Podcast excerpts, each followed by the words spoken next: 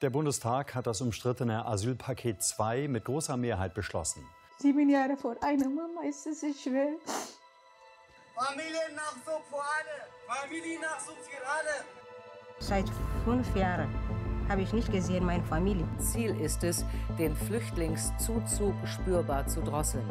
Wir wollen das Recht auf Familienzusammenführung für alle, die hier sind. Im Fokus der Kritik standen bis zuletzt die Einschränkungen beim Familiennachzug. Ich möchte meine Tochter. Ich möchte meine Tochter vor meinen Augen. Ich.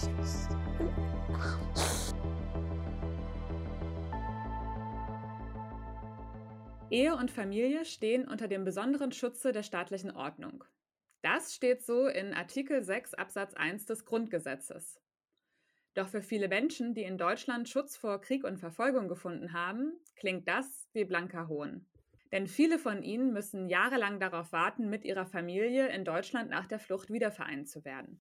Ich bin Wiebke Judith und ich moderiere gemeinsam mit meiner Kollegin Elisa Reinheimer diesen Podcast.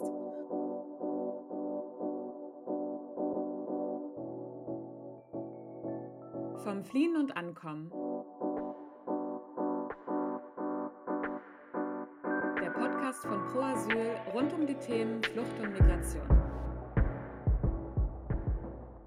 Wir sprechen heute mit Umid, der als Jugendlicher aus Afghanistan geflüchtet ist und uns von seinen Erfahrungen mit dem Thema Familiennachzug nach Deutschland erzählen wird. Und gesprochen haben wir mit Jelena aus dem Beratungsteam von Pro Asyl. Die berichtet uns ein bisschen von ihren Erfahrungen aus der Beratungspraxis zum Thema Familiennachzug und da wollen wir jetzt zu Beginn auch gleich mal reinhören.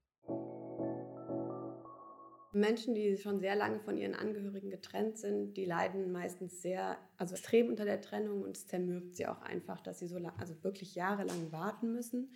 Viele machen sich auch einfach Sorgen, weil die Bedingungen im Herkunftsland oder in dem Land, in dem die Leute zwischendurch sind, um den Antrag zu stellen, ähm, weil die Bedingungen da einfach sehr schlecht sind.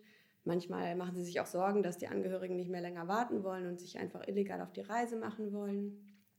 Die Leute, die hier sind, können sich oft schlecht integrieren, weil sie sich einfach nicht konzentrieren können und keine Kapazitäten dafür haben, irgendwie Deutsch zu lernen zum Beispiel.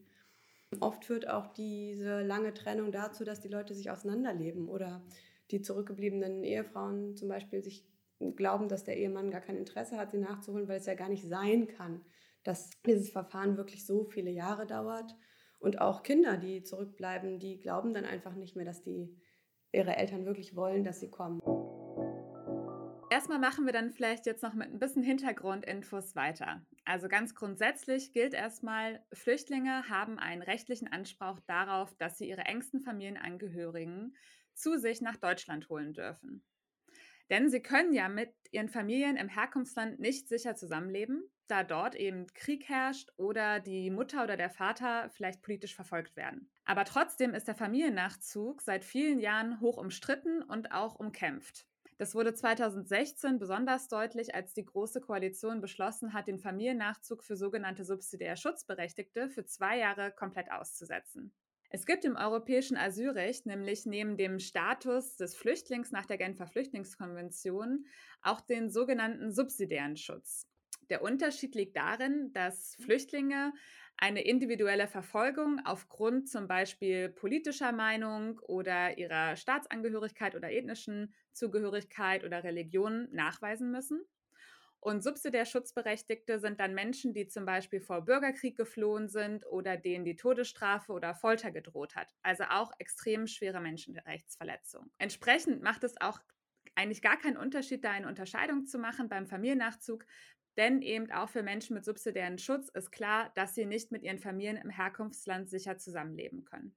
Ja, und trotzdem hat der Bundestag 2016 beschlossen, dass der Familiennachzug für genau diese Gruppe, also für die subsidiär Schutzberechtigten, ausgesetzt wird.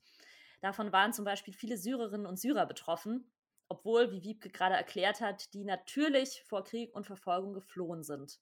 Der damalige Bundestag hat dann 2018 entschieden, dass pro Monat nur noch 1000 Visa für diese Gruppe ausgegeben werden.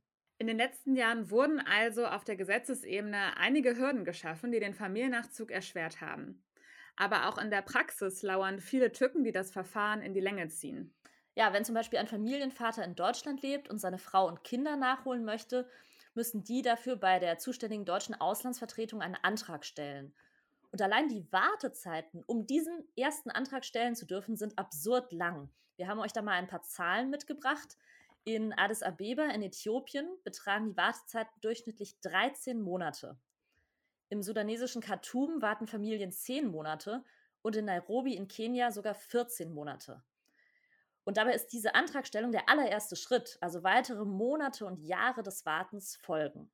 Wiebke, woran liegt das denn, dass Menschen so lange warten müssen? Ja, ein Grund ist natürlich schon mal, dass einfach ganz viele verschiedene Akteure in diesem Verfahren involviert sind. Also da sind einmal und eigentlich primär eben die deutschen Auslandsvertretungen, bei denen eben die Menschen den Antrag stellen müssen, die dann eben die Dokumente auch prüfen. Da ist dann auch noch oft die Internationale Organisation für Migration beteiligt.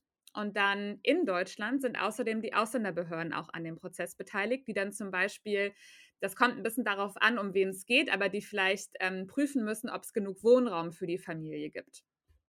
Und all das verzögert natürlich das Verfahren. Ähm, dann kommt aber eben auch noch mal hinzu, dass natürlich Menschen, die vor Krieg oder Verfolgung geflohen sind, auch nicht die perfekt sortierten Aktentaschen dabei hatten und die Zeugnismappen alles äh, unbedingt dabei haben. Und manchmal auch von Deutschland eben Dokumente verlangt werden, die die Menschen vielleicht gar nicht mehr haben oder auch nie hatten, weil vielleicht das Dokumentenwesen ganz anders in dem Land ist oder es zum Beispiel bestimmte Punkte, ähm, wie zum Beispiel die Hochzeit, eben kirchlich erfolgt ist und nicht staatlich, wie es aber von Deutschland verlangt wird.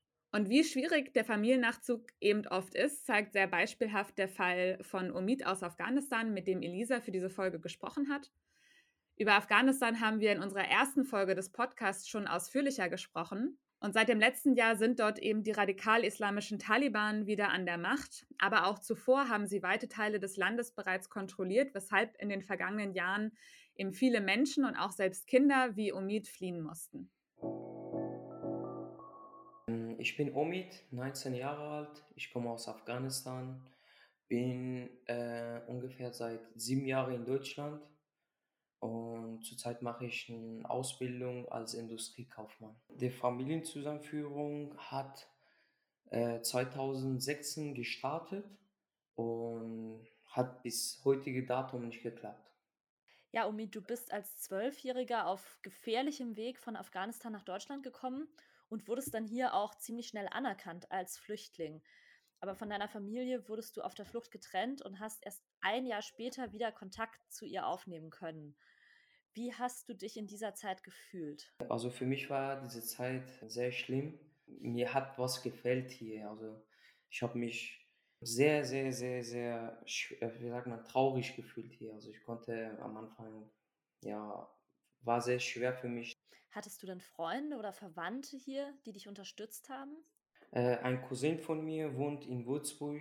Äh, dann habe ich versucht, mit ihm Kontakt äh, zu bauen, also den Kontakt aufzunehmen. Und ja, dann hat es das auch ein bisschen geklappt. Dann war der ein mm, paar Mal hier mich besuchen. Ja, das war dann der einzige Verwandte, meine Verwandte, die hier war. Das heißt, mit zwölf Jahren, wo hast du denn da gelebt in Deutschland? Warst du in einer Art ähm, Jugendeinrichtung untergebracht? Ich war in einer äh, Jugendhilfe. Genau, das war für kleine Kinder, also in meinem Alter oder noch kleiner. Und da habe ich mit denen gelebt. Mhm. Mit ein Jahr ich, war ich mit denen. Äh, dann haben die eine Außenwohngruppe gebaut für geflüchtete Minderjährige. Deine Familie hat ja eigentlich ein Recht darauf, zu dir zu ziehen und ist trotzdem noch nicht hier. Du hast es am Anfang schon erzählt. Sie lebt mittlerweile im Iran und du hast sie letztes Jahr im Sommer zum ersten Mal nach fünf Jahren wiedergesehen. Wie war dieses Wiedersehen? Das erste Mal nach fünf Jahren wieder die Mutter zu umarmen, die Geschwister. Hat sich das nach Familie angefühlt oder doch nach Fremden? Also ich muss sagen, ich konnte das gar nicht so realisieren. Ähm, ich war in einem Schock, weil ich habe gesehen, wie einfach es ist, einfach meine Familie zu sehen und ich konnte diese ganzen Jahre meine Familie nicht sehen. Und das hat mich sehr, sehr, sehr traurig gemacht, weil ich dachte, okay, das ist nur sechs Stunden im Flugzeug sitzen und du bist da. Warum habe ich so lange gedauert? Warum musste das so in Länge ziehen? Warum dürfte ich nie nicht früher sehen? Ähm, aber trotzdem habe ich natürlich die wie meine Familie, also die waren wie früher meine Familie, die haben mir Liebe gegeben. Die waren alle nur größer und älter geworden, aber die waren genau die gleiche Person. Das ist schön. Und warum hat es so lange gedauert, bis du sie zum ersten Mal besuchen konntest? Lag das am Geld, dass das vorher einfach fehlte? An finanziellen Problemen lag das nicht wirklich. Also es war eher die rechtliche Sachen, weil ich halt minderjährig war und einen Vormund hatte, hat sie mir nicht erlaubt, dass ich nach Iran fliege, weil sie gesagt hat, das ist zu gefährlich da, ich kann dich nicht alleine dahin fliegen lassen. Und es hat sich auch keiner bereit erklärt, mit mir dahin zu fliegen. Also es hat irgendwie nicht geklappt. Da musste ich halt warten, bis ich 18 Jahre alt bin. Jetzt hast du deine Familie ja vor kurzem nochmal besucht im Iran. Vielleicht Mhm. kannst du mal ein bisschen erzählen, wie es ihnen dort geht. Wie leben sie da? Sehr schwierige Verhältnisse im Iran ähm, aufgrund ähm, die Umgang mit Menschen, also die Leute, die auf Afghanistan äh, kommen und im Iran leben. Die Situation ist für die sehr, sehr schlimm. Meine Geschwister können nicht zur Schule gehen. Ähm, meine Mutter arbeitet selber ein bisschen, aber sie hat auch, sie, äh, wie sagt man, Arthrose, sie ist krank, sie kann nicht so viel arbeiten und ja, genau, also sehr schlimm dort. Also man kann sagen, es ist wie Hölle da. Haben sie auch Angst, dass sie vom Iran aus nach Afghanistan abgeschoben werden? Äh, die Angst ist da, ja, auf jeden Fall. Dein Vater ist ja verschollen und du finanzierst von deinem Ausbildungsgehalt deine Mutter und deine jüngeren Geschwister mit. Kannst du dich denn bei den Sorgen, die du um deine Familie da haben musst, überhaupt konzentrieren auf deine Ausbildung? Genau, ähm, also ich habe, ich, ich verdiene in der Ausbildung nicht so viel Geld und trotzdem muss ich halt meine Familie irgendwie dann finanzieren. Und ich habe noch kleine Hoffnung, dass meine Familie noch äh, hier werden kommen. Deswegen gibt mir das Kraft, dass ich dass das alles noch mache. Vielleicht kannst du mal kurz beschreiben, äh, in all den Jahren, was die deutschen Behörden von euch gefordert haben an Dokumenten und was so schwierig für euch war, die auch zu beschaffen. Wo lagen da die Probleme? Ähm, also die deutsche Behörde, also die ähm, Botschaft im Iran, die haben von uns richtig viele Sachen verlangt, die wir alle eingereicht haben. Wir mussten einen Mietvertrag äh, vorzeigen, Stromrechnung, dann den Einverständ, äh, Einverständniserklärung von meinem Onkel in Afghanistan, äh, weil mein Vater nicht da war. Erlaubnis von meiner Mutter hätte nicht gezählt, weil sie gesagt haben, der Mann hat bei euch das Sagen. Genau, dann haben die DNA-Test noch verlangt. Ähm, plus Taskira, Postboot, locker 40 Seiten von jedem. So. Und trotzdem sind sie ja noch nicht hier. Das heißt, was ist jetzt das Problem? Woran liegt es jetzt? Also diese ganze Dokumenten zusammen hat richtig lange Zeit äh, gebraucht. Und da in der Zwischenzeit wurde ich dann über 18. Deswegen haben die dann gesagt, du hast nicht mehr das Recht, deine Familie nach Deutschland zu holen. Wahnsinn. Also, das heißt, die deutschen Behörden haben es so lange herausgezögert. Jetzt bist du Genau. volljährig und jetzt heißt es Pech gehabt. Was macht das jetzt mit dir, diese Info dann plötzlich, okay, du bist jetzt 18, ähm, jetzt hast du kein, kein Recht mehr auf den Familiennachzug. Wie fühlst du dich dabei? Ähm, ich sag so mal, also ich fühle mich echt verarscht. Also ich kann das so sagen. Natürlich ist eine sehr, sehr große Belastung für mich, dass, weil ich habe mir so viel Mühe gegeben und nicht nur ich, so viele Leute herum haben sie sich so viel Mühe gegeben, so viel Kraft investiert und irgendwie habe ich das Gefühl, dass der deutsche Botschaft immer Steine auf unser Weg geworfen hat. Das macht wirklich, finde ich, betroffen zu hören, was für eine Odyssee Omid und seine Familie durchlaufen und dass halt auch weiter einfach kein Ende in Sicht ist. Das Krasse ist ja auch eigentlich, Elisa, dass es diese aktuelle Ausweglosigkeit gar nicht geben sollte.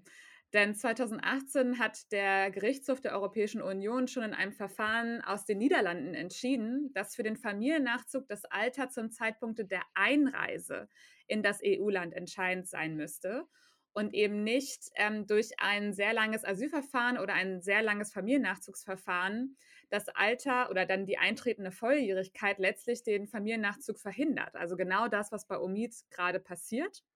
Aber Deutschland setzt das Urteil bislang einfach nicht um und wartet stattdessen weitere Verfahren ab, die dann eben aus Deutschland heraus bis zum EuGH gebracht werden. Und das ist krass, weil das ist immerhin der EuGH. Also Deutschland muss das umsetzen, äh, stiehlt sich aber aus der Verantwortung mit der Begründung, die Lage sei ja anders in den Niederlanden als in Deutschland.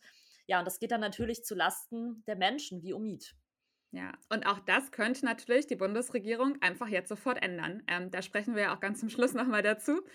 Aber Jelena aus unserem Beratungsteam, die eben auch Omid zu seinem Verfahren berät, hat uns auch noch mal ein paar mehr Einblicke in die Praxis und gerade auch zu der Erfahrung mit dem Familiennachzug aus Afghanistan gegeben. Der Familiennachzug aus Afghanistan scheitert einfach an einer ganz großen Hürde. Und zwar ähm, geht es da um die Wartezeiten, um überhaupt einen Termin zu bekommen, um den Antrag zu stellen. Ähm, aktuell, also schon lange ist die Botschaft in Kabul geschlossen, seit 2017 glaube ich. Und seitdem sind zwei andere Botschaften äh, für zuständig erklärt worden. Das sind einmal die Botschaft in Neu-Delhi in Indien und einmal in Islamabad in Pakistan. Und ähm, seit der Machtergreifung der Taliban bekommen Afghanen aber eigentlich gar kein Visum mehr, um nach Indien zu reisen. Und deswegen äh, konzentriert sich alles auf das kleine Nadelöhr Islamabad. Und ähm, da ist die Warteschlange sehr, sehr lang. Nach offiziellen Angaben der Bundesregierung dauert ist die Wartezeit bei über einem Jahr. In der Praxis kennen wir viele Fälle, wo die Wartezeit bei zwei oder sogar drei Jahren liegt. Und um es nochmal deutlich zu machen, es geht hier um die Wartezeit alleine, um einen Antrag stellen zu können. Die Leute sind noch nicht im Verfahren, es ist noch nichts passiert, die wollen einfach nur den Antrag stellen. Also den allerersten Schritt. Den allerersten Schritt. Und in der Zwischenzeit kann man natürlich ähm, versuchen, den, äh, die Unterlagen schon fertigzustellen, aber nicht immer es gelingt es oder es funktioniert so, dass, man, dass am Ende keine Nachforderungen mehr gestellt werden. Wie könnte das Verfahren beschleunigt oder einfacher gestaltet werden? Also um, ähm, um die Botschaft eines anderen Landes für zuständig zu erklären, ist im Moment notwendig, dass die Person da ihren gewöhnlichen Aufenthalt hat. Und Was heißt das? Das heißt, dass äh, die Person erst mindestens sechs Monate da leben muss. Und ähm, das wurde bereits ähm, schon etwas abgeschwächt für Afghanen. Also wenn die im äh, Iran oder in der Türkei sind, dann können die auch dort ohne diese sechs Monate Wartezeit direkt den Antrag stellen. Aber ob das dann so schnell funktioniert und sie überhaupt diesen Termin bekommen, um den Antrag so schnell äh, stellen zu können, ähm, das funktioniert noch nicht. Und deswegen fordern wir, dass es eine Globalzuständigkeit, äh, also dass entschieden wird, dass es eine Globalzuständigkeit gibt. Das würde bedeuten, dass Afghanen an allen Botschaften, die sie erreichen können, äh, einen Antrag stellen können und erst danach, wenn sie auch wissen, dass sie diesen Termin auch bekommen und wann sie diesen Termin bekommen, erst dann in dieses Nachbarland einreisen. Weil das ist ähm, auch ein riesiges Problem, dass es einfach auch in Pakistan sehr schwierig ist, ein Visum zu bekommen und auch eins zu behalten, solange wie dieses Visumsverfahren halt läuft. Und im Iran ist das ganz genauso. Und das heißt, mit der Globalzuständigkeit würde es einfach auf mehrere Schultern verteilt werden, sodass nicht nur die Botschaft in Islamabad zuständig ist, äh, sondern in aller Welt. Genau, das Nadelöhr, das Nadelöhr Islamabad würde ein bisschen abgeschwächt, also würde sich ein bisschen erweitern auf andere Botschaften und gleichzeitig würde man die Menschen halt nicht in solche schwierigen Situationen bringen, wie dass sie erst in den Iran einreisen, dann das Visum abläuft und sie dann als Illegale da irgendwie versuchen müssen, ähm, dieses Visumsverfahren noch weiter zu betreiben, weil so ist es nämlich aktuell. Und darüber müsste die Bundesregierung entscheiden? Ja. Wie wir jetzt gerade bei Jelena ja gehört haben, ist der Familiennachzug aus Afghanistan durch die Machtübernahme der Taliban eben durchaus noch mal schwieriger geworden. Aber auch für Menschen aus anderen Herkunftsländern ist der Familiennachzug sehr langwierig und kompliziert, zum Beispiel für Menschen aus Eritrea. Das ostafrikanische Land ist ja eine Diktatur, in der es zu schwersten Menschenrechtsverletzungen wie einem oft lebenslangen Militärdienst, Folter oder Verschwindenlassen kommt. In den letzten Jahren oder in den letzten 20 Jahren sind deswegen über eine halbe Million Menschen aus dem Land geflohen. Und zu den besonderen Problemen für eritreische Flüchtlinge hat uns auch Jelena nochmal was erzählt. Da hören wir jetzt einfach auch nochmal rein, um da auch den Kontext nochmal ein bisschen besser zu verstehen. Bei Eritrea ist ähm, das allergrößte Problem, dass die Dokumente, die Eritrea normalerweise haben, für den nicht ausreichend sind äh, nach der Ansicht des Auswärtigen Amtes und der Botschaften. Also EritreerInnen haben meistens einfach nur kirchliche Urkunden, zum Beispiel eine kirchliche Eheurkunde oder eine Taufurkunde. Irgendwann hat die Bundesregierung beschlossen, dass das nicht ausreicht, um äh, die Identität nachzuweisen oder die gültige Ehe nachzuweisen. Dann haben sie eingesehen, dass es doch äh, gültig sein muss, weil es auch in Eritrea gültig ist, ähm, fordern aber weiterhin staatliche Urkunden, weil sie sagen, dass sie nur diese nachprüfen können. Und deswegen werden EritreerInnen aufgefordert, diese, diese staatlichen Urkunden im Nachhinein zu beschaffen. Also zum Beispiel die Ehe im Nachhinein noch, noch beim Standesamt zu registrieren. Und ähm, das ist ein Riesenproblem für die Menschen, weil die Angehörigen meistens schon in einem der Nachbarländer, meistens, also zum Beispiel in Äthiopien sind und deswegen gar keiner mehr, weder die Nachziehenden noch die, die in Deutschland sind, noch irgendwie in Eritrea sind, um diese Behördengänge zu unternehmen. Das heißt, sie müssen jemand Drittes beauftragen.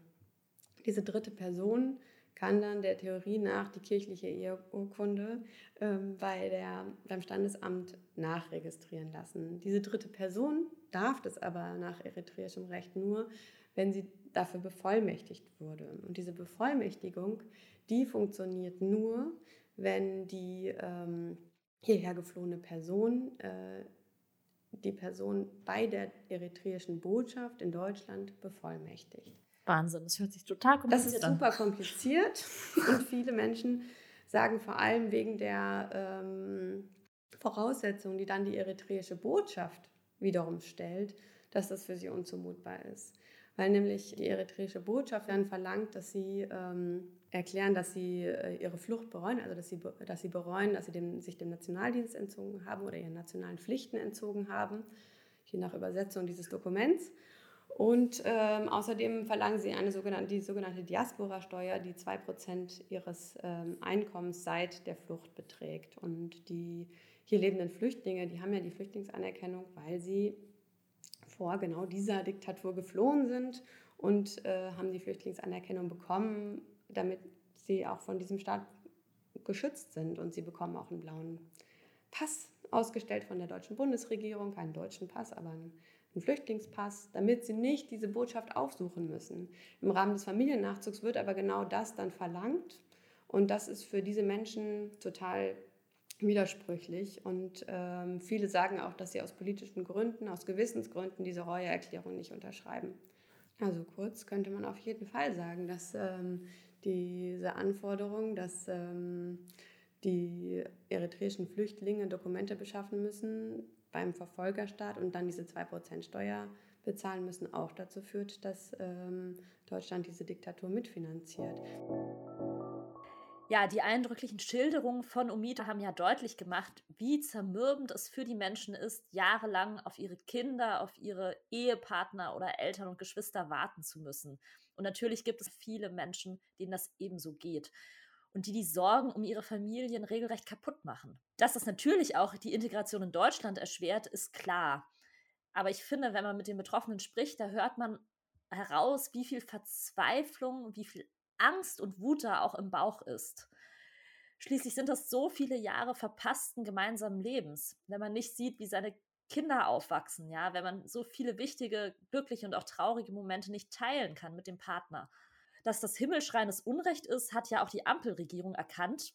Wiebke, erzähl uns doch mal, was will die konkret ändern und was davon ist bereits passiert? Ja, vielleicht erstmal, ich finde, die Wut ist ja auch wirklich berechtigt. Ne? Das muss man vielleicht auch nochmal sagen. Und das, was Jelena uns auch ganz am Anfang erzählt hat, dieses Unverständnis dafür, dass in einem Land wie Deutschland solche Verfahren so, so, so lange dauern kann. Das ist einem eigentlich wirklich immer wieder, dass man es einfach nicht versteht, wie das sein kann. Ähm, wir hatten ja ganz am Anfang davon gesprochen, dass eben sehr bewusst in der Vergangenheit an den rechtlichen Drehschrauben gedreht wurde, um den Familiennachzug stark zu erschweren, eben gerade für Menschen, die den sogenannten subsidiären Schutz haben. Und das hatten wir eben auch gerade im Vorfeld der Bundestagswahl ganz stark zum Thema gemacht. Und das hat auch Wirkung gezeigt, denn der Koalitionsvertrag sieht vor, dass diese Schlechterstellung zwischen Subsidiärschutzberechtigten, also ich sage mal ein bisschen zugespitzter Bürgerkriegsflüchtlingen, und Flüchtlingen nach der Genfer Flüchtlingskonvention abgeschafft werden soll und also auch Menschen mit subsidiären Schutz wieder einen richtigen Anspruch auf Familiennachzug haben sollen. Doch bislang, und wir sind jetzt ja quasi fast ein halbes Jahr seit äh, Beginn der aktuellen Regierung, ähm, es gibt weiter keinen Gesetzesentwurf dafür, obwohl das quasi handwerklich relativ eigentlich relativ einfach zu machen wäre. Und gleichzeitig ist natürlich die andere, das andere Problem, dass viele der Probleme einfach in der Praxis liegen und vor allem diese endlosen langen Wartezeiten sind. Dazu verspricht der Koalitionsvertrag, dass die Visavergabe beschleunigt und stärker digitalisiert werden soll. Aber letztlich sehen wir auch davon bislang in der Praxis noch nichts. Und dafür werden wir uns natürlich auch weiter einsetzen und natürlich auch dafür, dass solche Rechtsprechungen wie vom EuGH zu dem Zeitpunkt des Alters, dass halt wirklich auch Minderjährige, die hier angekommen sind, immer den Anspruch auf Familiennachzug weiter behalten. Dafür setzen wir uns natürlich auch weiterhin ein. Ja, Pro Asyl hat ja im vergangenen Frühling eine Kampagne gestartet zum Thema Familiennachzug, um einfach die Problematik auch stärker in die Öffentlichkeit zu bringen, weil viele Menschen ja gar nichts davon wissen, von diesen äh, Problemen und den Sorgen, die die Menschen haben. Und wir hoffen, dass wir auch mit unserem heutigen Podcast dazu beigetragen haben, ein bisschen aufzuklären für das Thema. Wir danken euch fürs Zuhören. Wir danken auch Jonas und Luisa, die uns bei der Produktion hier unterstützen. Und wie immer freuen wir uns über euer Feedback in den sozialen Medien oder per E-Mail unter podcast.proasyl.de. Bis zum nächsten Mal. Wir sagen Tschüss für heute. Tschüss.